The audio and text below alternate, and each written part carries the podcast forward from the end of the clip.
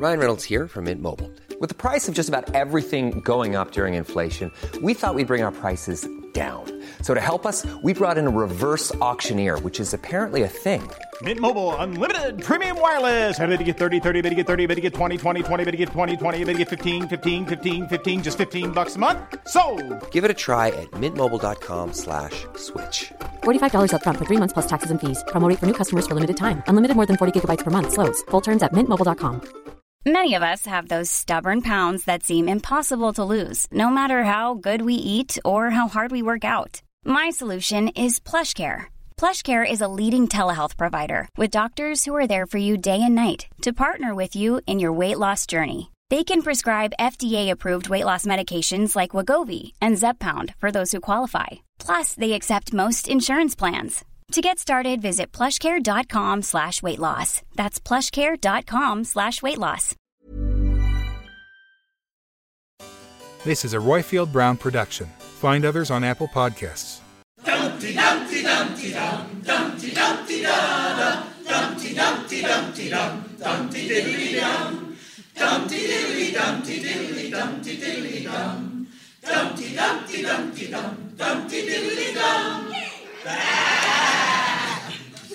Hello, this is Dumteedum, a podcast about the archers and the goings on of Ambridge. I'm Jacqueline Berthaud, who is sporting a yellow rah-rah skirt and tossing her Farrah Fawcett locks. And I'm Stephen Bowden, who's done a lot of business in the Black Country over the years and could put out some feelers. and then there's you, our lovely Dumteedummers, who are crowded into the ploughmans with your bags of crisps. Welcome to Dumteedum, a show about our favourite country village. This week's episodes of The Archers were written by Liz John and have been rather more dramatic than we were expecting, especially after last week. Coming up, we have calls from Stephanie, a novelist and first time caller innerer, with a cracking plot prediction. Claire, who was shocked by the arrival of you know who. Michelle, who's looking forward to lots of Black Country based action as we follow up what happened to Kenton. Susan, who has thoughts on long COVID.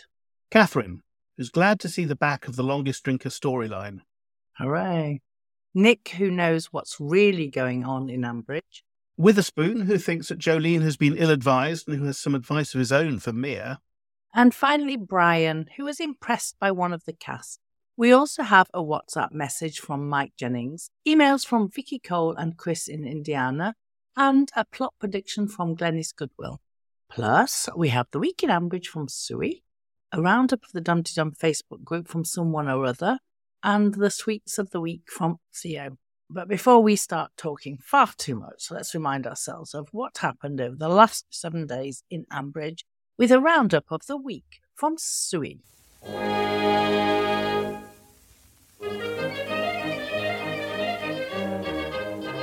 Hello, lovely people. It's Suey, Green or Tart here. On Twitter's, yeah, blue sky, all that. It's time for a quick reminder of the week in Ambridge, and this is going to go up to Thursday night, as from Friday, I'll be being a rebel leader in a game. Well, the ball has been front and centre this week, whether it would be who would be the main senior model in the fashion show, how it was all going to work, would Brad wear his green suit, and indeed, would it run at all, given the lack of electricity. They managed to get some power on through Lilian um, persuading someone, and then they ran an evening service attended by some very polite incomers who gave huge tips. That would have been enough to consider them dodgy, but added to that, Jolene was trying to avoid them. The following night, a group who may or may not have been that group were in the pub car park with the CCTV turned off, and most likely having a vicious, dangerous dogs fight. Kenton went out to see them off and was mauled by a dog. David did his little brother act, steering Jolene into getting some rest, and then Shula, who just can't stay away, came to see him in the hospital. Hurrah! The fashion show, yada yada, it rumbled on. Who knows who will be modelling what? We know Brad has point blank refused to do any modelling, but is selling his green suit. Lilian has some lovely clothes which she can't wear anymore because of Jenny Darling. Back to the hospital, and Vince and Jolene went for a drink, leaving PTSD Kenton, and Jolene admitted they had been at a gig she did and had been removed, which was followed by a suspicious arson attack. All the work being done by the electrician is probably going to be destroyed. Vince has come to the rescue and is going to make some inquiries. I wouldn't want to be on the wrong side of that. Oh, and the longest drinker was Neville, if anyone cared, which they didn't. I hope Friday night brings us some answers instead of more questions. Until then, my lovelies, I hope it's a good one.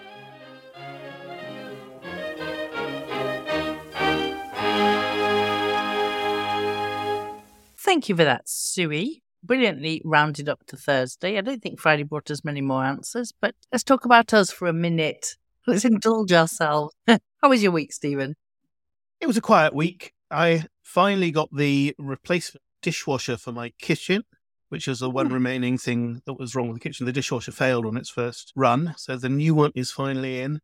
And then my other domestic worry is the fact that there has been a, a leak from some sort of drains into the flat, causing problems with my bedroom floor and the ensuite bathroom. And I finally had an insurance adjuster from the management company for the building and some people from a drains company, and they are all terribly sympathetic. They all say it's quite clear that it's not my issue.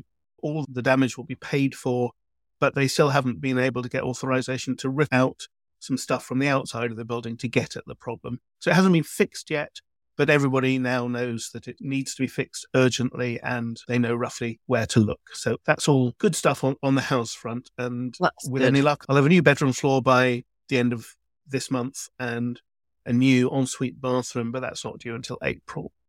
Now How you know you? that it, well, I was just thinking all your woes with your uh, house and problems. So you said the end of the month. Now, if you were in Ambridge, it would be fixed in three days. Yes, because Lilian would have somebody who just happened to be around with spare time. I Do think. it. Now, I've got some friends who live here who've had a problem with their boiler since October, and it's finally given up the ghost. And we tried to get somebody, uh, and as the crossover English French speaker, it was me that was dealing with both them and the company, and trying to get people to come out, let alone fix it within three days. So a full rewiring did not take place on their boiler. And yeah, so it was a it was a stress filled week for them but a crepe filled week for me because, of course, as we said last week, we've had uh, the English equivalent of Candlemas here. Everywhere you go, you're offered crepes. So I had crepes yesterday afternoon, uh, yesterday evening, and uh, we're going for, for crepes this evening as well. So I'm rather crepe filled. Last night at home, we had savoury crepes, and then Loic had a sweet one. I didn't go for the sweet one. Watching the rugby, so there we go. That was a, that was a nightful. Yes, so we don't talk about sport on Dumteedum No, because we we're here don't. to talk about the Archers. Indeed, indeed. So, shall we start those calls?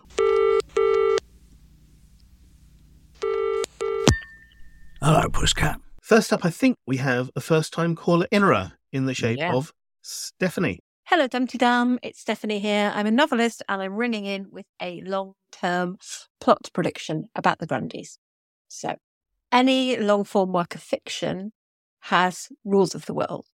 You see this most obviously in science fiction, where you can fly or you can't fly. If you go back in time, you can't do anything that will change the world, etc., etc. Obviously, The Archers is not fiction, but let's imagine that it is. Then one of the rules of the world would be Grundys don't do well on balance, things are more bad than good. You see it very clearly with Will, who had that brief period of happiness when he was married to Nick and they had baby Poppy and he had a great job. And then, but now it's all gone wrong. He's a widower. He's living in the cottage with George, which is a horrific punishment for anybody. And he's basically an odd job man. That that is his Grundy fate. Ed at the moment is feeling the Grundy curse, but also really, really, really trying to outrun his fate. So my prediction is that he'll do that for a while, that he will get the money from somewhere, maybe Oliver, and he will qualify as a tree surgeon and he'll be really good at it. He'll be really passionate. He'll bring all of that kind of frustrated ambition that he has and Emma will support him really well. We'll see like the strength of their partnership. In maybe five years' time, they'll buy somewhere. They'll, they'll, they'll have a good enough credit history to have a mortgage. They'll get a mortgage. They'll buy their own place. They'll be so happy for like 15 minutes. And then they'll go out into the garden, which is overhung with trees, and they will decide to just quickly sort out the garden and then they'll go inside and have a drink. And somebody will take somebody out with a chainsaw. Not on purpose. It'll be a horrible, horrible, horrible accident. But either Ed will accidentally kill himself, or more likely, I think he will accidentally kill Emma and be consumed with guilt for the rest of his days. That is my long term plot prediction. You're welcome. Bye. Well, that went dark, didn't it? What? What? Thank you so much for that call, Stephanie. I do hope it's the first of very many. It was an excellent call. Yeah, I, I agree with you that it is pretty much the role of the Grundys to be miserable. And I know a lot of people keep saying, well, why can't the Grundys have a good break? Why is it always that? I remember Neil Kinnock referring to the Archers as, as really should be retitled The Grundys and Their Oppressors. And I uh, agree with you, actually, that it wouldn't be the Archers if the Grundys weren't oppressed, long suffering, always failing, because that is their role in the village. That's their role in the storyline. And others, it seems, can rise up from their their lowly fates. The Horrobins used to be so bad that they made the Grundys look good. Uh, and then we now have, instead of being an undifferentiated mass of Horrobins, we now have Tracy and Brad and Chelsea, and everybody loves them. So it, it's possible, but not possible for the Grundys. Whether it'll be quite as dark as that, though, I don't know. I think normally the people who die off are the ones around the actual Grundys. So, so Nick with her sepsis, obviously Jethro, uh, Clarrie's father, came to an unfortunate end, as did his own uncle, shot by Tom Forrest a long time ago.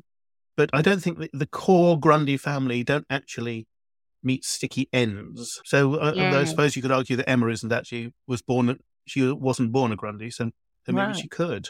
No, I agree. Well, I think it's a wonderful plot prediction. I can just see us if we're still sitting here every Saturday morning making Dumteedum. We'll say Chainsaw Massacre as the title.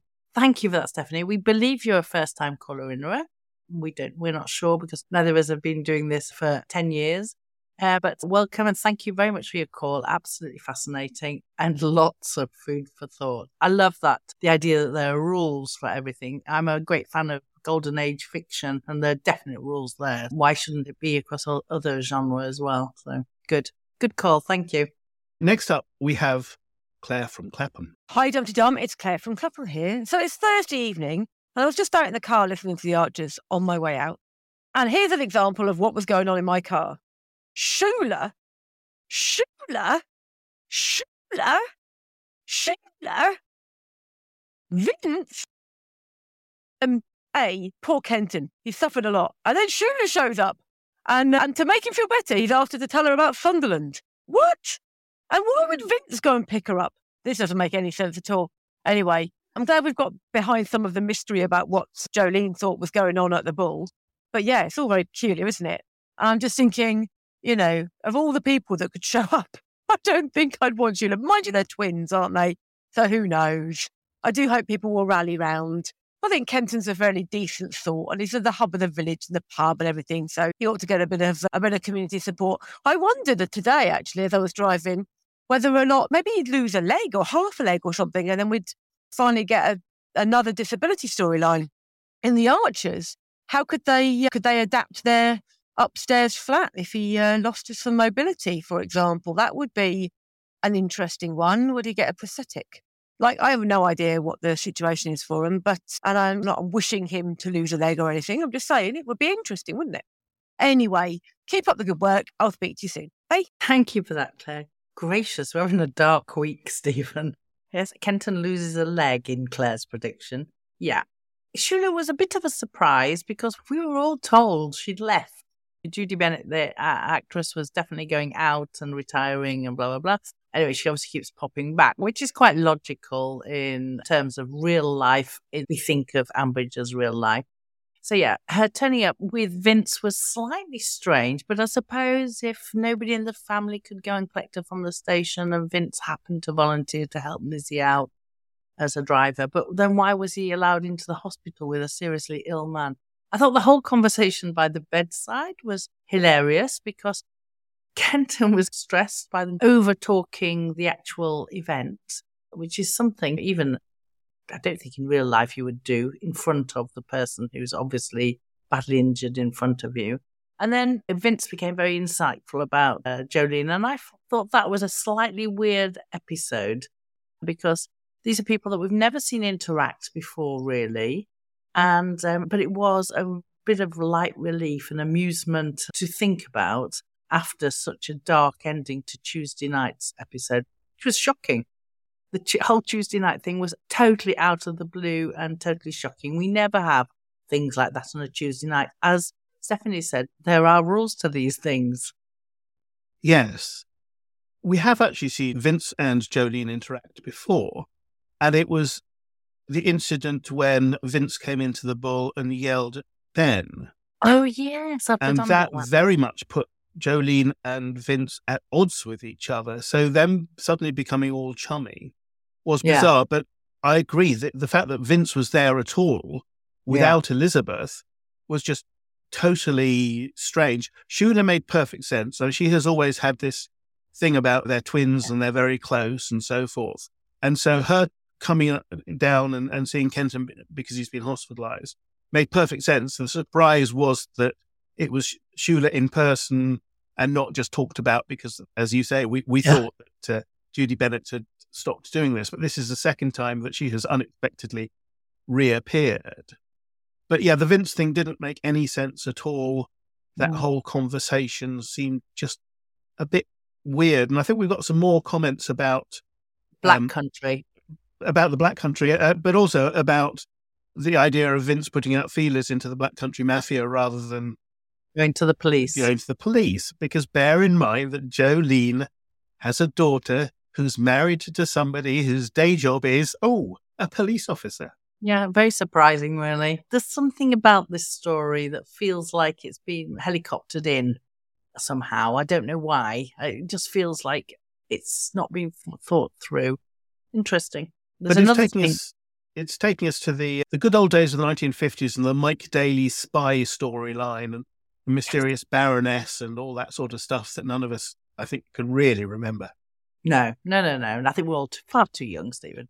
Now, Claire mentioned the disability issue and could oh, Kenton yeah. lose leg. We did actually have a, a disability feature at the fashion show Oh, yes, we did. because, of course, the elderly male model that replaced Kenton after Kenton had replaced Eddie, and there's an interesting question about Eddie and Mike Tucker, and I think that various people, I don't think we've got any calls on it, but No, the mention of Mike Tucker, everybody say, well, if Shula can come back, why can't Mike? But anyway, Burke was in a wheelchair and showing off his fashionable stuff without being wheeled around. So Yeah. Yeah, very good. It was, uh, but there was always the question of when Mia and Lilian were having a bit of a spat early on in the week. Mia was saying about, oh, old people, about old people, decrepit. If they're that decrepit, they won't even be able to get up to the upstairs at the Bulls. There's been a whole set of ageist ish issues this week. So, yeah. Yeah. uh, But it does suggest that there is some sort of wheelchair access to the bull upstairs. yeah, which Mia didn't know about at the beginning of the week. I just wonder what it is because you'd have thought that we'd know if there was a lift, and it's quite a long way to go up by a ramp. But Yeah, a very long way. okay, next up we have a call from Michelle. Hi, Jacqueline, Stephen, and fellow Dumteedummers. First time ringing in for a while for me. I haven't really felt the urge, to be honest. What can I say? Fashion shows and Grundy woes haven't really made me too big a fan of the Archers of late. But this week, I think many of us were knocked sideways by the ending on Tuesday, which had more drama and shock than pretty much all the Fridays combined this year so far, I reckon. I knew this week was going to be good when I heard the dulcet tones of the Black Country accent on Monday plus the intrigue of Jolene's quick departure. I knew it needed to be a blast from her Tory past, and boy, it didn't disappoint. I've spent all my adult life in East Anglia, but I'm a Wulfrunian, Black Country, Yam Yam, Wolverhampton girl born and bred. I get super excited when I meet a fellow West Midlander, and how nice to have them beamed into my kitchen on my favourite radio show. Sadly, the Black Country chap is as dodgy as Jolene suspected, and I'm a bit sad we get perhaps a little bit of a depressing portrayal of us normally jovial, friendly Midland folk. Vince hasn't really been the best representative, but has shown a bit more of his character of late. Although the fact he knows people in the Black Country, despite its much debated boundaries covering a huge population, is beginning to stretch things a bit far, I fear. We'll see where this one goes. It's good to have some excitement finally. I'm hoping we follow Vince on his investigation around Wolverhampton. I can see him now, stopping for some orange chips, having a pint of Banks's and a packet of pork scratchings before hopping around our rather lovely art gallery on the hunt for clues. Perhaps he'll make a breakthrough whilst taking in the views of magical Molineux and bump into Steve Bull, who he'll form a crime fighting duo with to investigate the criminals and bring them to justice whilst the friendly, helpful folk help them along. Who needs realism in the archers, right? Thanks for putting up with my little flight of fancy. Keep being Boston and ta-ra a bit. Ta-ra bit to you, Michelle, and thank you for that brilliant call. Yes, I think following Vince around the Black Country as he does his investigations would be great fun. It feels like the sort of storyline that we might have had in Ambridge Extra when that was running, because Yeah. we had that bizarre thing with Matt and Brenda and Russians and so on. So this would be the sort of side mission from the main plot. It could involve a few characters, take us to different locations, and a- a- address different ideas. And Orange Chips, I'm not quite sure how they would show up on the radio, but they would certainly be one of the features of the Black Country. Indeed. Have we had many Black Country people before? I keep thinking that there's a difference between Brummies and, and Black Country folk, and, and most of the strongly Midland accented characters in the Archers have actually been Brummies. We had Jack and Sid both from Stirchley, Sykesy definitely a, a Brummie. I think Vince is more Brummies than Black Country. Of course, we had um, Yam Yam York, the school teacher that Eddie took to his wedding reception. Oh, Uh, yeah. He was definitely Black Country, as in his nickname Yam Yam. What does that mean, Yum Yum? I think it's just a term used for Black Country people because it's possibly something they say. It's a bit Um, like us Lincolnshire folk being called yellow bellies, then. Though. It's it's something like that. I I think it might be to do with the accent though, and um, Oh, right. I'm not an expert on regional linguistics. I'm afraid. Fine. But are you an expert on chips and battered chips? I'm aware of orange chips. Yeah. They're they're a, a thing in, in that part of the world. I, I, Yeah, I think are. it's supposed to be paprika, but who knows what goes into some of them. I think they put. I think they're battered. I think they make a batter, a light batter, and they cook the chips in batter in which there is some colorant, possibly paprika. Who knows? I'm not an expert either. I went to Wolverhampton once. That was it. But we, of course, I have a, a neighbour here who uh, rings in fairly regularly, Andrea from beautiful Central Brittany, and I believe she's from Wolverhampton. So between her and Michelle, we could be uh, completely informed about uh, the underworld of uh, Wolverhampton. We won't need Vince in the end. That means that we should get plenty of commentary on what Vince is doing and on whether it's an accurate portrayal of the Wolverhampton Mafia. Exactly. I'm looking forward to those calls. Shall we have our next call here? And this one is from Susan. Hello, Dum Dum. I've missed you so, so much. It's Susan Harrison calling from the UK. I'm in my fourth lockdown of long COVID in a very busted, broken up old flat. But that gives me all the more time to spend with you, listening to the podcasts and catching up. So I hope you're all feeling well and keeping warm and staying safe. I do hope that they do continue the story about long COVID. Although I understand it's upsetting for a lot of people, I think it's very important to continue that. It's not a plot prediction. It's just me saying hello and hoping to catch up with you all very soon because I've missed you so much, my darlings. Take care. Oh, once again. Dum dee dum dee dum dee dum dum dee dum dee dum dum dum dee dum dee dum dee dum dum dee dum dee dum dum dee dum dee dum dee dum dee dum dee dum dee dum dum dee dum dee dum dee dum dee dum dee dum dee dum. Big love to you all. Speak soon. Bye. Well, big love to you too, Susan. Thank you for your call. I'm glad that you've managed to get a voice back and can talk to us.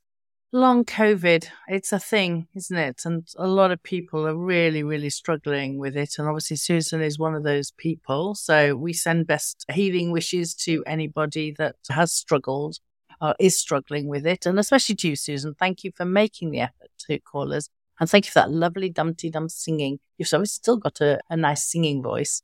Now, long COVID in Ambridge, we had Hazel. Hazel, that's right, Jack Woolley's daughter who had uh, long COVID. Didn't she evict Tom and Natasha from the flat so she could live up the top of the dangerous stairs? she came to the village to do that, but eventually she decided against it and retreated away again. And so Chris has ended up in that flat. All right. And so uh, we haven't had anybody else with long COVID, have we? I think that Roger Travers Macy might be suffering from long COVID. Uh, he certainly he had COVID initially, and I think that Debbie at one point mentioned that she was going to see him and that he was suffering from Yeah, it. that's but right. he hasn't been a, a speaking character in the village since well, not for many many years, and it was only during the monologues that we heard about him and had Debbie talked about him and the fact he had Yeah. got COVID. He was the first person mentioned in the Archers as having COVID. Um, Adam never ever talks about him, the man who adopted him and brought him up as a child. That's interesting. What about the missing story that we started on last week and then died has died a death? We heard nothing from any of the characters in the story of Harry. Yes, Harry's blood tests. So I don't think long COVID is something that shows up in blood tests. I think that's part of the problem is that there isn't So a very difficult to diagnose. yeah, there, there are no distinctive diagnostic features of it. But yes, no, we're still waiting. Though I believe he's up next week, so I I, I think that we'll get Mm. something more. Interesting, but it is carrying on from the fact that we've now got a GP. Maybe poor pe- more people will be diagnosed with things. We'll hear more of the diagnoses. Uh. Maybe I I think there are there are mixed views among the Dumteedum community about medical storylines, and I'm one of the ones who actually thinks this is a a rural country farming continuing drama. It's not a medical drama, Yeah. and I just don't want too many medical stories going on, and I certainly don't like the idea that we should be using the archers as some sort of teaching aid to bring out wider awareness of medical issues on a ongoing basis. Uh, The archers, sto- as I said before, the archers stopped being educational in 1971. So while it's good to have occasional message type storylines, I think turning everything into a message and particularly turning everything into a medical message would, for me, take away from the proper things that we should be talking about. The, the unique feature of the archers is that it is in a rural setting. And so Yeah. I think we need more farming and less pharmacy. Actually, I completely agree with you. But even veterinary medicine is a bit limit for me as well, as far as information uh, is concerned. Let's get on to our next call. And this one is from a regular caller owner, Catherine. Hi, it's Catherine. So the only good thing about the vicious dog attack was quite vicious, wasn't it? Is that we finally got rid of the most tedious thing ever, the most boring storyline ever, worse than Lark Rise to Candleford of the longest drinker. Who actually cared? Why didn't they just pretend? Anyway, that's over because the, the dog attack, which was really unexpected, and the way it kept fading in and out was brilliant. However, let's talk about this business with Jolene. I thought someone was going to find something on her phone in the hospital when they said, Oh, is that your phone on the floor or something? And there was going to be some message. Or she'd have been having some rampant affair and someone wanted to kill Kenton. But the, this just doesn't make sense. So, somebody who bought seven bags of crisps come to the pub and saw a woman that once was in a crappy kind of covers band, and he invaded the stage during this crappy covers band. For what reason? What? Why was he on the stage? Was it Jolene's considerable charms? She then got cross. There was some sort of hoo ha. Why would he seek vengeance with her? The plot just doesn't make sense. Unless, of course, this is nonsense and it's much more to do with Vince and some sort of shadowy dealings in the Black Country. It's all just too nonsensical. Also, Shula. Never turn to Shula in a crisis. There's Kenton trying to tell her stuff, going, Oh, Kenton. Absolutely terrible listening skills. I really hoped she'd gone forever and she keeps coming back, doesn't she? Like a bloody boomerang. So, Shula is just terrible in a crisis. And why didn't they stop talking about how badly injured Kenton was? Rather, he was lying there. They were mm. going, Oh, yes, he's terrible. There's a vicious dog. He's thinking, He can hear you. Stop. So, yeah, I'm sure there's many more calls about this. And Mia, God, that girl's so annoying. Thanks, and bye. Thank you for that call, Catherine. Now, I do have to pull you up on something. You said twice, crappy covers band. We are talking about the Midnight Walkers, fronted by the Lily of Layton Cross. This is not some crappy covers band. This is a country and western combo that is just a few steps away from the Grand Ole Opry. Well, maybe not. But certainly It could be that this uh, black country guy has got some sort of bizarre Patsy Cline obsession and sees Jolene performing I Go Walking After Midnight or Crazy or one of those things that I, I think is part of her repertoire or Stand By Your Man, perhaps, or maybe some Dolly Parton. I Will Always Love You. The Dolly Parton version of that is an absolute cracking song, much better, I would say, than the more famous Whitney Houston cover. So I don't think Crappy Covers Band is really quite fair here. But then that said, yes, the storyline is all a bit bizarre. Why did this person turn up? Why, if they need, and I think we learned from Friday that the issue was this guy doesn't want to be recognized. So what are they doing turning up in pub car parks or going to pubs and so forth if they're doing something which involves not being recognized? Because even if nobody knew them from actually having previously encountered them, you get a description, fact they're buying loads of crisps and being a bit visible. We still don't know quite what they're doing and whether it's dogfighting or whatever, but whatever it is that they're doing, why are they turning up in pubs anyway? If the idea is not to be recognized, makes no sense to me. No, it's a very strange story to me as well. The whole turning up in the car park late when I'm supposed to be locked up. And he did say the guy, oh, this is a nice quiet place because obviously only a quarter of the place was open because they were only in the Ploughmans, weren't they? But a very weird story. I don't think we've heard the full story. I think Jolene told a version of the story to Vince, but she didn't tell the full story to Vince. Why, as, as I said before, why she told it to Vince in the first place, oh, God, goodness knows. I was fascinated by the crisps. I wonder if I was alone in getting out my calculator to work out how much each packet of crisps cost. Because seven pounds thirty for seven bags of crisps sounded really expensive to me. But I don't buy crisps, and in fact, then I worked out it was only ninety p a bag. Yeah, and, and I, in a pub that doesn't sound very expensive at all. I imagine they'd round it up to at least a pound. I'm someone that buys uh, large French bags of crisps of 750 grams a go. I don't do small bags of crisps, but I would choose crisps over sweets any day. I'm not a crisp eater at all. I really don't like potato Oh. crisps. The root vegetable ones are quite okay, but I don't normally eat crisps. And so I never buy them in pubs unless if I'm buying a big round and people ask for a couple of bags, so it's all in there. But I never break down what the individual. So I have no idea how much a bag of crisps is. But it wouldn't surprise me these days if they're sort of one pound fifty a bag or something. Yeah, I, I would have thought if somebody had asked me to, in some otherworldly conversation, to guess, I would never have guessed it was 90p. I would have said much more, one 150, 175, something like that. But who knows? But if they were really black country, wouldn't they have eaten pork scratchings? Well, that is certainly something that people have mentioned on the Facebook. Indeed. There we go. So thank you for your call, Catherine. Uh, did we talk about everything in Catherine's call? Can't remember now. We didn't talk about Mia, but I think we've got that coming up to, to talk about. Yeah, that's very true. So those are our first few calls, and there are more to come. And we'll hear them after we've given you this little bit of information. If you'd like to join in by calling us yourself or dropping us a line by message or email, Stephen is here to tell you how, and all the details are also in the show notes. The first option is to record a message or a plot prediction by going to www.speakpipe.com slash dumteedum. And don't forget, it's a T in the middle.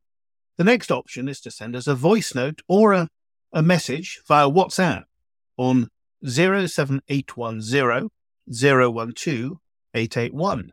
And if you're calling from outside the United Kingdom, remember to put in your international dialing code, then 44 for the UK, and remove that first zero. Please keep your call to a minimum of two minutes. Or finally, we have an email address you can contact us on if you would rather write with your views, with a maximum of 250 words, please. And the email address is dumteedum at mail.com. And do bear in mind, you need to be at least 18 to contribute. Selling a little or a lot? Shopify helps you do your thing however you cha-ching. Shopify is the global commerce platform that helps you sell at every stage of your business. From the launch your online shop stage to the first real life store stage, all the way to the did we just hit a million orders stage. Shopify is there to help you grow. Shopify helps you turn browsers into buyers with the internet's best converting checkout. 36% better on average compared to other leading commerce platforms because businesses that grow grow with Shopify. Get a $1 per month trial period at shopify.com/work. shopify.com/work. Hiring for your small business? If you're not looking for professionals on LinkedIn, you're looking in the wrong place. That's like looking for your car keys in a fish tank. LinkedIn helps you hire professionals you can't find anywhere else, even those who aren't actively searching for a new job but might be open to the perfect role. In a given month, over 70% of LinkedIn users don't even visit other leading job sites. So start looking in the right place. With LinkedIn, you can hire professionals like a professional. Post your free job on linkedin.com slash people today. Life is full of what-ifs. Some awesome, like what if AI could fold your laundry? And some, well, less awesome, like what if you have unexpected medical costs? United Healthcare can help get you covered with Health Protector Guard fixed indemnity insurance plans. They supplement your primary plan to help you manage out of pocket costs. No deductibles, no enrollment periods, and especially no more what ifs. Visit uh1.com to find the Health Protector Guard plan for you. So I think get back to our calls now. Um, I think we have someone on a flight of fancy next. Yes, it's it's Nic. Hi, this is Nic Maxwell, waking Kraken on the Twitter and the blue sky and stuff. So, Stephen, you are going to regret this. Uh, I just thought I'd let you know about what's going on with Peggy and um, with Hilda. So, Peggy has a familiar, that's Hilda. We know that Peggy is a vampire, and Hilda is now terrorizing Tony on Peggy's behalf now that Peggy's under house arrest in the Laurels. The dog attack, was it really? What did the doctor find in Harry's bloods?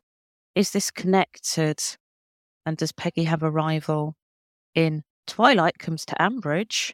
My head is saying Harry's blood test indicates that he's a werewolf. His secret is that he's in Ambridge seeking the vampire nest, which is now moved from the lodge to the laurels. Look forward to Kenton turning into a vampire, and hopefully I can have the next instalment next week. Well, thank you for that, Nic.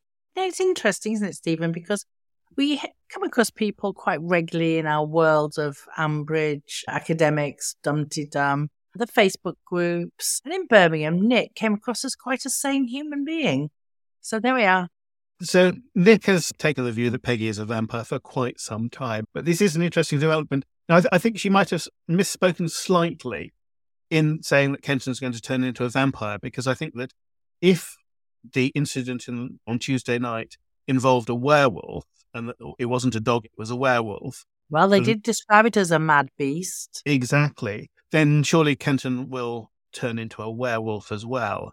And so you will have a faction of, of werewolves in the village with Harry as a werewolf and this black country guy as perhaps a not very pleasant werewolf. There can be nice werewolves and not so nice werewolves. I've never Really? read any of the Twilight books, but No, uh, I've no, I haven't either. there was a, I think it was a series called Being Human, and that was another of these vampires and werewolves type of thing, which was really rather good. It ran for quite a few series, and there you had people who were basically trying to be decent and get by, and despite the fact that they were in respectively vampires and werewolves and, and Gosh, living there's a whole new world out there, isn't there? Uh, It's in called fact, urban fantasy, but this is obviously a bit more rural.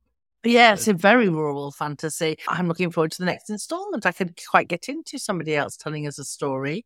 I, if Nic wants to carry on with her flight of fancy, I think she should continue calling in or emailing in with the, the next installment. Next call comes up and it goes like this.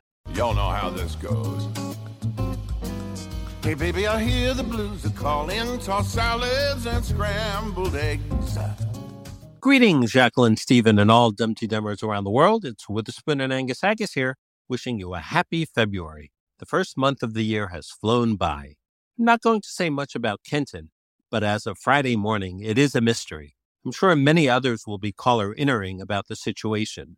The only thing I will say is that I thought Jolene should have called the police. Such a standard trope for certain crime dramas. Bad guys do bad things. The victim is scared that worse things will happen if they contact the police, so they don't do so. And the bad guys keep doing bad or even worse things. But eventually they are caught, but not before something more terrible has happened. Now, on to Mia and Brad. Last week, if you recall, I said, quote, the course of true love in Ambridge can never run smoothly, except when it comes to Brad and Mia, at least for now. Well, that was a bit prescient. They were due for a bump in the road. Perhaps they will make up tonight at the fashion show when Brad comes out to model the green velvet suit, or maybe it will wait until Valentine's Day. I do have a major bone to pick with Mia, though.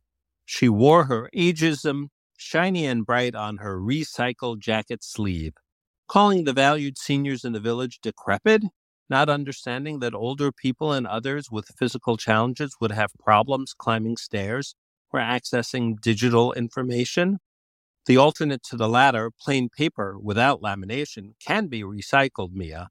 You should be concerned about the less fortunate as well as the environment and your standing among your teachers. As an aside, I was also reminded of Freddie calling the over 65s wrinklies and Stella disrespecting Jill. I know the latter is my opinion. Are the writers trying to create an Ambridge battle of the generations, with the exception of Sweet Ben?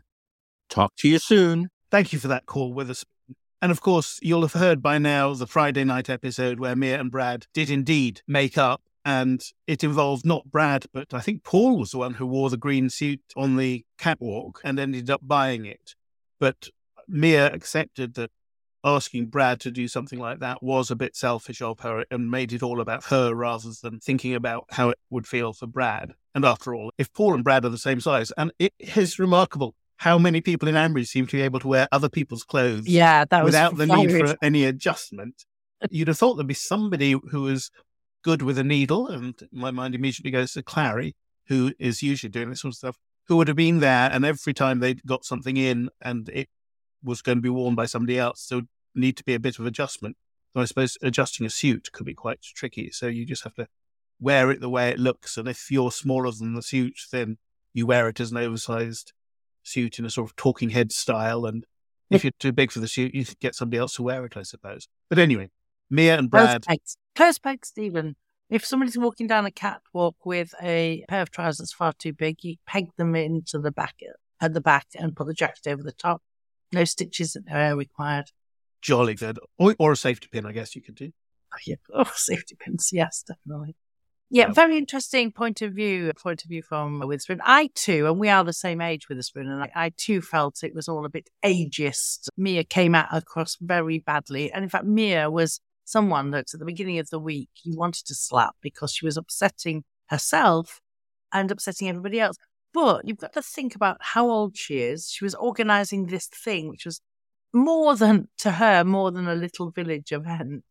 And so I kind of understood her anxiety and how it came off because she's very young. Same way in which Chelsea, who is older than her, it came across as it came across as self-centered, but that's teenagers. They're self-centered. Yeah, I'm a big fan of Mia, but and I thought that she didn't come across that well this week because she was stressed, and clearly her stress reaction is to go into I've got to get this done. I've got to get this done. Everything has List. to be done, and uh, then she starts losing any empathy. And I think she probably starts off with perhaps a bit less natural empathy than yeah, than others might have. And certainly she's very different in that respect from Chelsea, who is very much a people person, and I think confronts every situation with what do people think, what do people feel, even if her judgment is sometimes a, bit, a off. bit, off.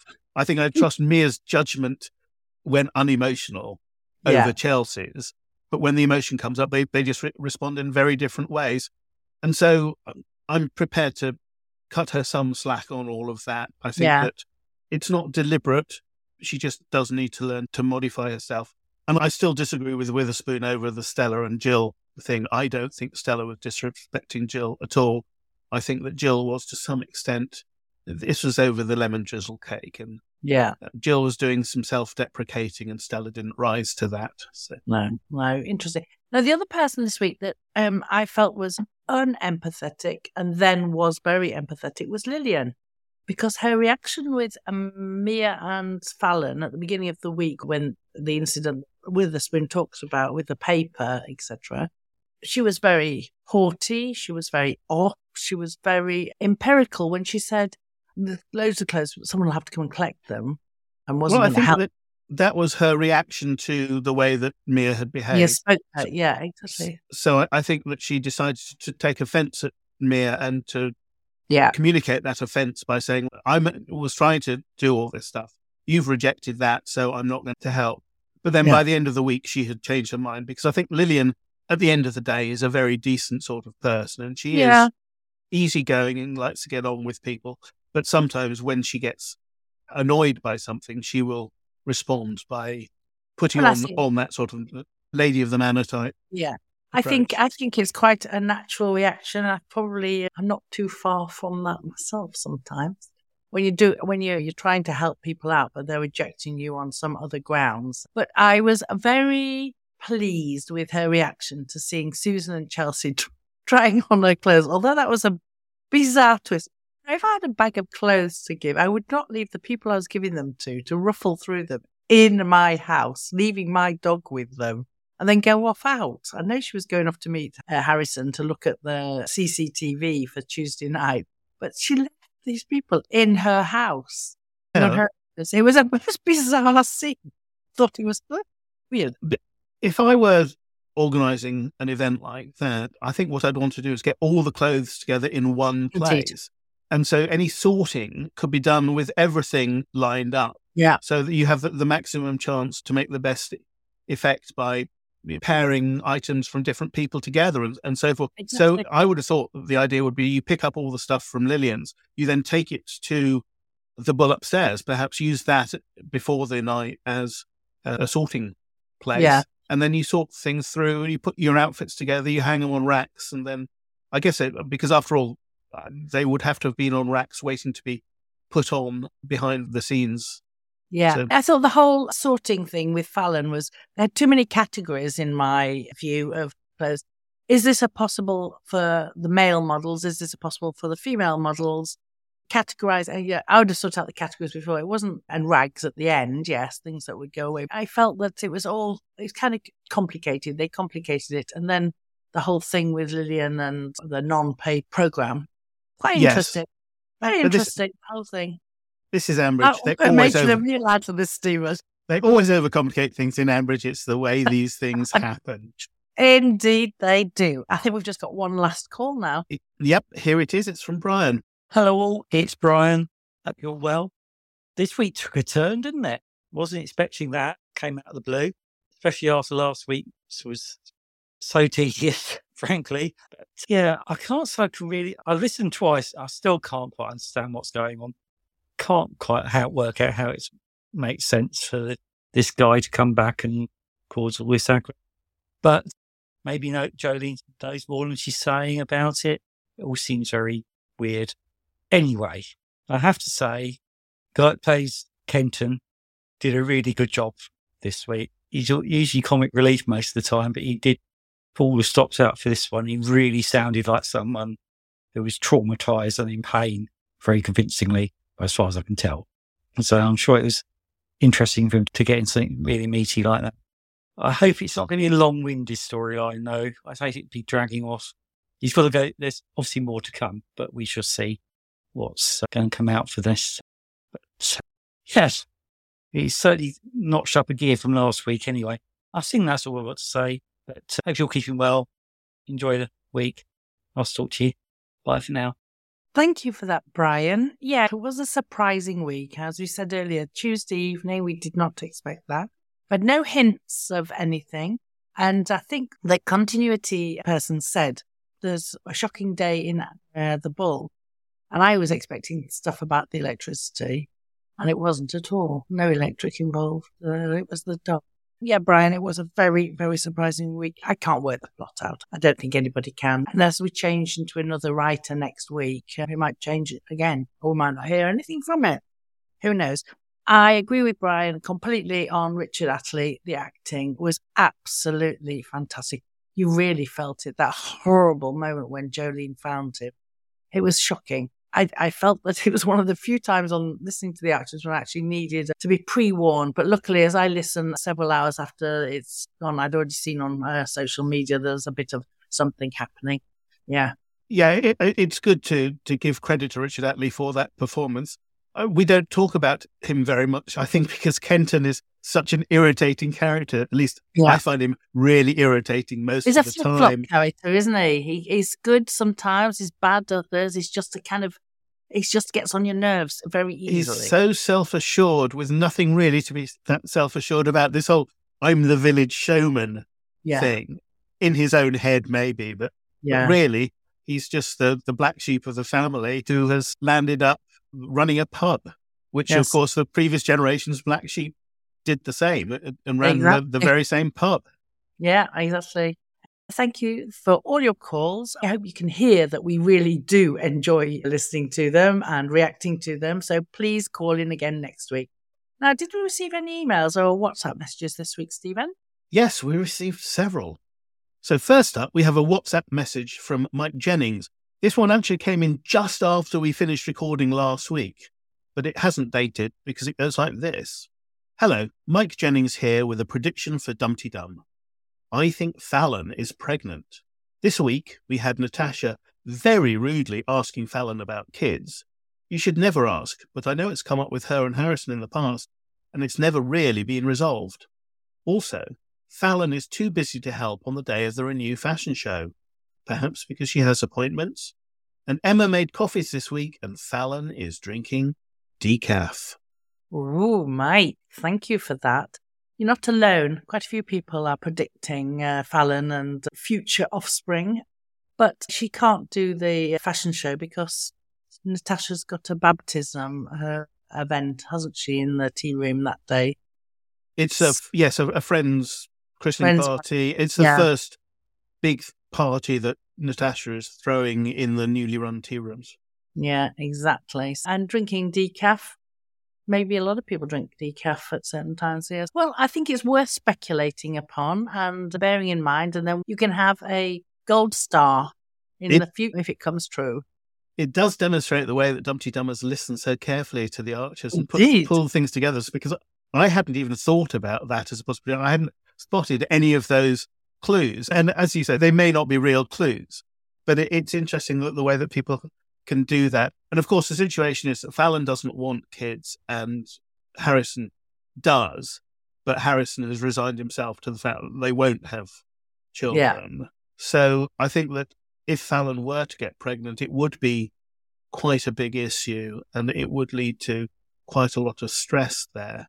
I'd rather have the stress be Fallon and Natasha and ultimately the long term prediction that I've been supporting of Fallon going off to run the tea room at the recharging station, about which we have heard nothing for a very long time. No, exactly. The charging station is a very uh, strange story because it was so intense at the time and then nothing. But we're, we're going through this bit of a phase with the Archers where we have a lot of loose ends. But hey, we're going with the flow, aren't we, Stephen? So we had an email also from Vicky Cole, which goes like this Dear Jacqueline, Stephen, and all Dumteedummers everywhere. Well, what a week. I'm sure you'll have lots of calls about poor Kenton and the horrific dog attack. I often find these days that I've seen social media comments before I listen to the episode. And in this case, I'm glad to have had some warning of what was coming. It was such a shocking thing. And on a Tuesday, too. Don't the rules say these things have to be on a Friday? At least it doesn't seem to have been Kenton's throat, which is what I initially thought from the noises he was making. I'm utterly baffled by what can possibly be going on with this mysterious backstory from Jolene. Again, I'm sure I'm not the only one. On a cheerier note, I'm reading Ambridge at War, which is an authorised prequel to The Archers set in 1940. It features teenage Peggy and Phil, five year old Auntie Chris, and Nigel's granddad, among many others. Dan and Doris were no more when I started listening. Doris seems a mighty capable lady. I wonder what they would think of the Brookfield lot today. So that's it for now. So bye bye. Have fun, Vicky. Thank you very much for that message, Vicky. Yes, I've got a copy of Ambridge at War, but I haven't started reading it, I'm afraid. I know that it attempts, as far as possible, to be consistent with everything that's been mentioned in The Archers, but I know also that various people have flagged up certain inconsistencies, including, I think, the date of birth of either Bert Horrobin or possibly even Neville. So yeah, last week we had that, didn't we? In, the, in amongst the tweets. Yes, that was when it was. So I will at some point get around to reading it. And I think there's a second one, a sort of sequel to that, that has come out. They're both written by Catherine Miller. And I think this is a an extension from previous novelizations. There have been various novelizations of The Archers written by people from Jock Gallagher to Joanna Toy. And I think Joanna Toy's series, Family Ties, Looking for Love and Back to the Land, are extremely good. And I know that she went through either scripts or recordings of the entire period in order to Mm. make sure it's right. And I think that anything in those books is absolutely true to what was broadcast on the radio. So if you want to catch up with the past and understand, it's not a sort of comprehensive history, but it, it focuses very much on on the Brookfield Archers and a, the, a few others, Jenny and so on. But those are a good place to to get a background for the first 50 years of the program. Ah, very interesting. I didn't know those books even existed. I've not really been because I don't see books. I don't see much British press. I, I could. It's all online nowadays. I don't actually read about things about you know books being published and stuff. Well, so, well, those those are all uh, out of print now. I think they were published 25 years right. ago, or nearly 25 years ago. But um, they- they're available secondhand. We also had an email from Chris in Indiana, and it goes like this: "Hello from Indiana. Well, what in the world? When I said I was tired of this dull Jolene and Kenton plot, I meant I was tired of Jolene and Kenton. Not that I wanted Kenton mauled by a dog. Who thinks of these things? And who owns this dog? Jolene seems to know, but doesn't want to alert the authorities because she's afraid something bad might happen. Clearly, she hasn't been listening to the Archers this week. Or is the dog working on his own, like something out of a Stephen King novel? Is it Weaver, buried on unhallowed ground and back for revenge? If so, is Kenton just the beginning? And while I'm in a questioning mood, our abrasive Mia told Susan that Neil wasn't right for the fashion show, but Eddie is. I'd always pictured Neil as a good looking one and Eddie as something like Onslow from Keeping Up Appearances. Am I wrong? Is Eddie a sexy silver daddy? I need answers. Chris G.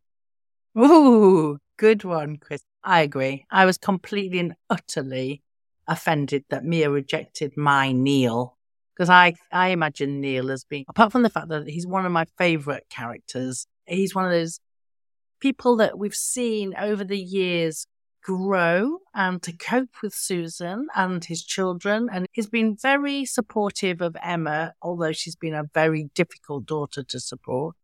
So I, imagine him as being a very nice, comfortable, nice looking countryman, not a gentleman farmer, obviously, because he's a worker.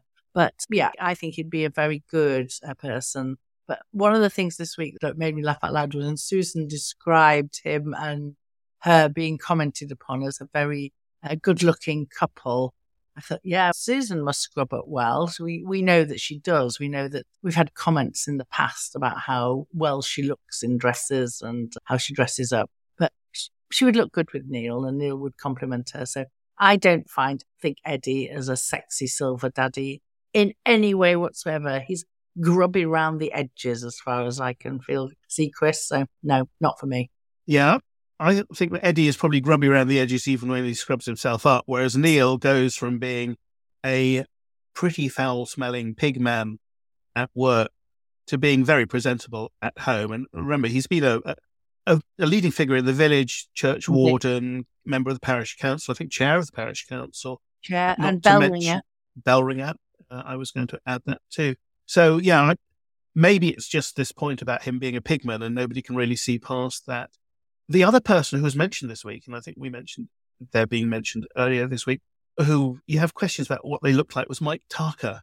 Because hmm. while on the one hand, he was always this grumpy union organizing type of, of worker, he was also a ballroom dancer. And despite the loss of Betty, he then managed to charm Vicky fairly quickly. So Mike probably had something about him as well. It's so hard to tell with the radio. Yes, it is. And that's so- so wonderful. And in fact, if anything, this week's caller in us and emailer in us have proved that what we get out of the archers is the joy of the flight of fantasy, the speculation. it's just been absolutely fantastic. All these calls and the, it's been amazing this week. We've had so many things on so many levels. Yes, so we the- can't the- break them enough. Yeah. The ghost of Weaver being the dog involved. That's wonderful, Chris. Your think- emails are becoming absolutely. Actually, I wonder if we should introduce Chris to Nic. I was would be just thinking that. Yes, get, writing. get them together to write some some fan fiction about a, a sort of alternative approach to the Archers. Absolutely. I think it would be fantastic. We could then do lots of things with Dumteedum information that we could employ them to write. Employ in inverted commas because we're doing this all for free. So we'll calm down now. Finally, we had a plot prediction from Glenys Goodwill directly onto our Facebook page, but we couldn't resist including it in this roundup of the news. She says, I was wondering whether Kenton and Jolie might retire because he's physically incapable of the necessary heavy part of the job, leading to the possibility of the bull closing. So Fallon plus A and other, or Ed and Emma, taking over and saving the bull. But that leaves the tea room without its leading light, so it closes. And of course, Eddie would be delighted, wouldn't he? Suppose he'd expect lots of free pints. So that's a very interesting plot, plot prediction.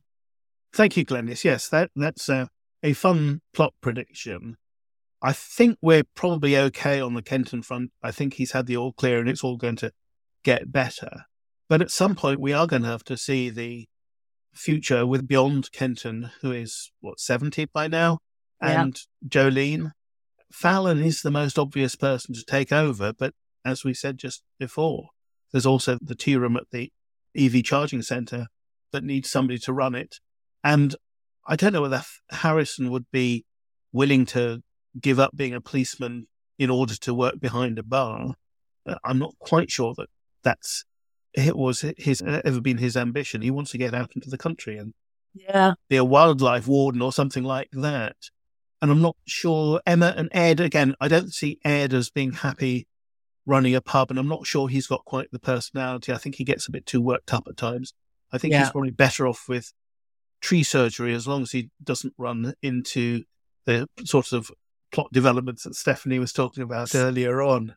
As for leaving the, the tea room without its leading lights, well, that's on Natasha and Tom, and the sooner Yep. that happens, the better, so that we can see them Yep. struggle.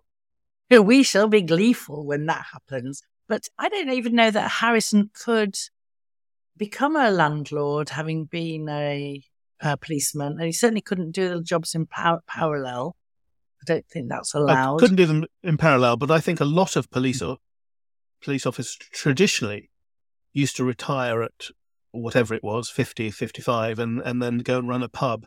So I, I think some of the skills of a traditional copper, uh, like dealing with a phrase and so forth, back in the, we're talking about 50s and 60s, there's probably quite a lot of transferable skills there.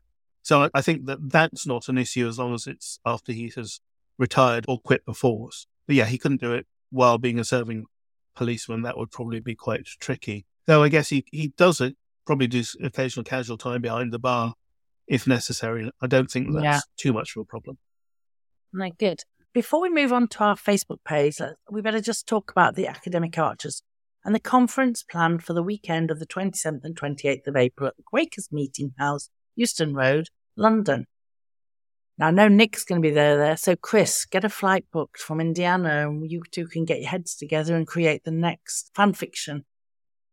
The box office is now open and the links can be found in the show notes. We've been looking through the summaries of the papers that were presented at the conference and I've picked out one that particularly appeals to me. And the reason it appealed to me this week was because there's a lot of discussion on social media about neurodiversity in both Brad and Mia and their reactions to things.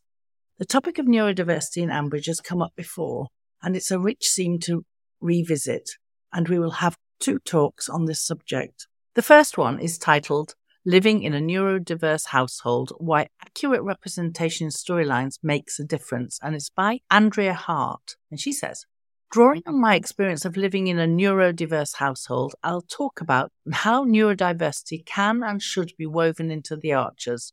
Some scenarios I could cover include how might it be handled if someone who applied for a job at Lower Loxley disclosed that they had dyspraxia and asked for reasonable adjustments?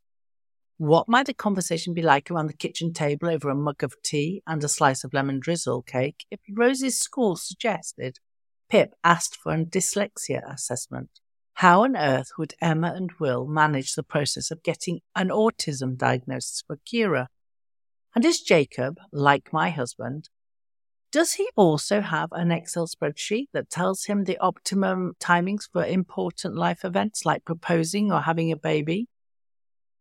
Ultimately, my aim is to show that neurodiversity can be part of the storyline and shouldn't ever be the storyline. I believe that the way we build strong relationships with characters in the Archers and the writing that allows storylines to unfold over months and years lends itself to these questions. I think we can get a rundown of the program by going on to Academic Archer's Facebook page. And the links there, we'll be putting links on our page as well, including the links for Ferrety Fun, um, the competition to create a ferret in your in whatever way you want to create it. Is that right, Stephen? We're going to be yes. doing that.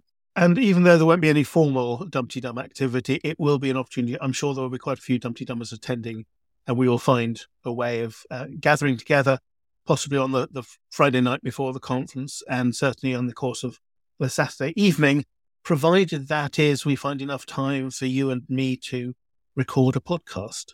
And yes, and edit it. And edit it. We've already decided we're going to have to record it in two separate rooms because we don't know how to do the, the technology to do it face to face, do we? Well, so we could always sit, sit, around the same microphone, but yeah, but we, it, yes, it would be interesting doing it. I guess we could work out how to use the Riverside studio with the two of us in the same room. We'll see nearer the time what we've got in the way of equipment. Indeed. I, I don't think you'll be able to cope with me interrupting you so many times if we're in the same room.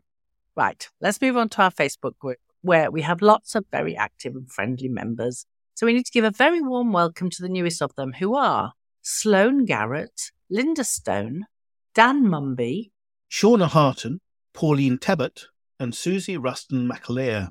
Before we hear what our Facebook group has been talking about this week, we're once again looking for a volunteer or two to take on one a week a month, now that the remaining, much nicer Rob has decided to step away from the mic. But for this week, we've recruited a former rounder upper who's now gone on to bigger things.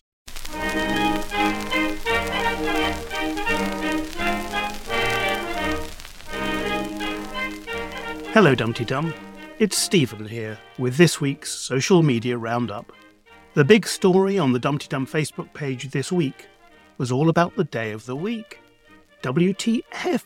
It's Tuesday, said Rita Ferreira, with more than the usual number of question marks and exclamation marks. It is Tuesday, echoed Melly McMerryweather, with capital letters and even more exclamation marks. Nothing bad should occur on Tuesdays, noted Witherspoon. Maybe a worse cliffhanger on Friday, observed Ruth Pearl ominously. That was totally not expected, yikes, said Amy Elizabeth Tackett. Almost as upsetting as John's demise, said Sally Hoare. I wish I hadn't listened just before bed. On the other hand, said Linda Hagopian, have to admire the excellent Foley work for the Ahem incident which ended Tuesday's episode. My daughter in law works as a sound engineer. But what about the mysterious man that we presume was behind the attack? We heard him in the Bull on Monday night. Melanie Ferris was sure that somebody would have some bright ideas. Come on, you clever Dumteedummers, she said. Who is going to speculate on why Jolene is avoiding these visitors? Joanne Smith had a theory. He's an ex singing partner, lover, and the reason she split up with Wayne. When she came to the Bull all those years ago, she hid that sordid chapter from her past, and it would be embarrassing for it all to become common knowledge now. Obviously, some history between Jolene and the Vince alike, noted Paul Newman. But do we really need another mystery Brummy? Leo Horstmeyer noted that he sounds much like Adrian Yam Yam York, who used to teach Will, Ed, and Emma. By Thursday, we had established that he was from deepest, darkest Wolverhampton in the depths of the Black Country. There were mixed reactions to this part of the storyline. Michelle Wright kicked things off. Oh my goodness! Bit smug to have guessed it was someone from Jolene's touring days, but didn't think it would hit quite so close to home for this Wulfrunian. Wolverhampton never gets a good rep. Proper black country folk save their fighting for each other. preferably at football matches, said Andrea Twelves. Next in the list are Brummies. After that, I think we're pretty chilled. As long as the pub is selling the right kind of pork scratching. Maybe that was a problem. The blokes are only offered crisps. But Vince's proposal to see if he can find anything out about it went down less well. This is ludicrous. The Wolverhampton Mafia, said Jonah Titchmarsh. Not telling the police makes no sense to me, did Witherspoon. Especially when your son in law is in the force, added Brenda Spencer. The other character who came in for quite a bit of discussion this week was Mia. Mia manages to be abrasive and right at the same time, said Chris Gibson. Rosie Taylor was on Mia's side. So much better than Kate at the same age. Susan Wilson was not. Sorry, but I think she was rude, and being young and idealistic doesn't excuse her actions. Lilian made a kind and generous offer, and is right that not everyone has a smartphone. I'm glad Fallon called me out, and I hope she listens to her. Sarah Bailey had more practical concerns. I'm not volunteering to tell Mia that the show had another setback, or God forbid is cancelled. How will she shift all those older men clothes? Maybe Robert will come to the rescue. But it took Christopher McKiddie to link the two storylines together. She's probably going to kick off at Kenton for being inconsiderately eaten by a dog. Doesn't he care about the environment? And on that bombshell, I'll return you to the studio. Thank you for that, Stephen. And thank you so much to everybody on the Dumteedum Facebook group. If you'd like to join them, please do. And don't forget to answer the very easy membership questions so that we know that you're a real person. Who's doing the social media roundup next week, Stephen? Is it Ben? It's Ben next week, yes. Ben from Shanghai. There we go. So that's who'll be doing it next week. But we do need somebody else for the week after. If No, no, we, we're sorted for the next couple of weeks because Vicky has stepped in to do. Oh, So good. we're good for this month, but from the beginning of March, we really could do with somebody for the first and third weeks in March. Jolly good. And we didn't have any reviews this week. If anybody fancies doing some reviews, you can go do that by going on to Apple Podcasts and uh, leave us a nice five star review, and we'll mention you. Now to Twitter, where you will find us at Dumteedum. Make sure you include the Archers hashtag using a capital T and A so the visually impaired who use screen readers can enjoy any Archers based tweets, as well as at Dumteedum. I can be found at Jberto Sanguen.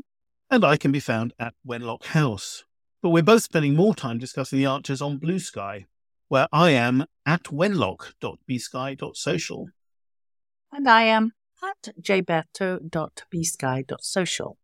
So, should we find out who's won those medals this week? Tweet, tweet, tiger. Hello, Jacqueline, Stephen, and Dumteedummers everywhere. It's Purple Pumpkin here with tweets and skeets of the week. And my thanks as ever to Bernadette, Jen, and everyone who tags at Dumteedum on Twitter to make sure we see all the best ones. If anyone on Blue Sky would like to tag at dumteedum.bsky.social, please don't hold back. This week on both platforms, there's been a lot of hallelujahs for the return of St. Shula of Sunderland. As Sarah Mattox at Sarah Mattox said, St. Shula has arrived to Handring. Or, as Little Kim at Little Kim put it, it's okay, Shula's here. Behold, you are made well. And lo, Kenton did cast off his bandages and start cracking dad jokes again. Meanwhile, there's a fantastic thread on Twitter by Cosmo at Cosmo100, longtime friend of Dumteedum, who has some very well worked through ideas of how old storylines should be brought back through the medium of Shula's occasional visits. His ideas include Carol Tregorran reappearing in time to move to the Laurels, freeing up Glebe Cottage for Shula to live in, Shula and Brian reminiscing over dinner about Jenny and Caroline, and Dan returning to the village with a wife and children. Do take a look, he has many more ideas. Now it's time for the medals for Blue Sky Skeets and X Posts, all of which we continue to consider as tweets of the week. In bronze position, it's our own Ambridge Pony Club at Jen underscore J Stephen. Oh no, I'm making tea and had one of those premonitions. There's a great vicious dog on the loose and a hundred Grundy Texels on the cricket pitch. And that spells. The silver medalist is Finton the Wrong at fintontwrong.bsky.social. You can rest easy now, Jolene. Those villains won't be bothering you again. What did you do, Vince? Never worry about that and have another of these delicious meat pies. And the gold medal goes to Sarah Mattox at Sarah underscore Mattox. They say bad things come in threes. Getting attacked by a dog and visited by Shula could only be topped by being discharged in time for the fashion show.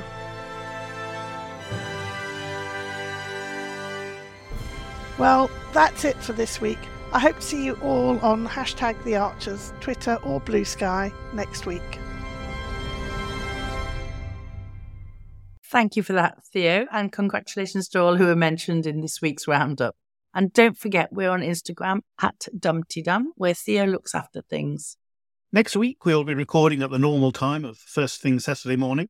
So please, once again, get your calls in by midnight on Friday UK time and let's hope we get some more brilliant calls like all the ones we had this week. It's been a really good bumper week.